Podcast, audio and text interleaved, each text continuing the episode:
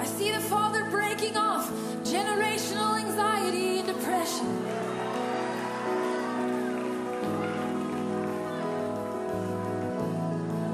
What your mama had, what your daddy had, what your grandpa and your grandma had, you don't get to have.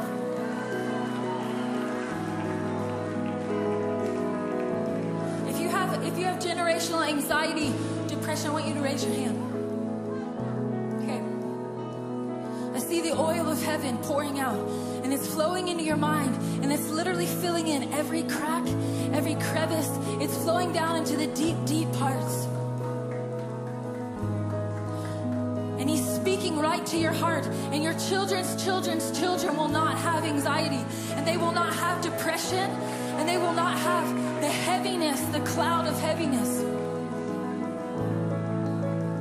We give you permission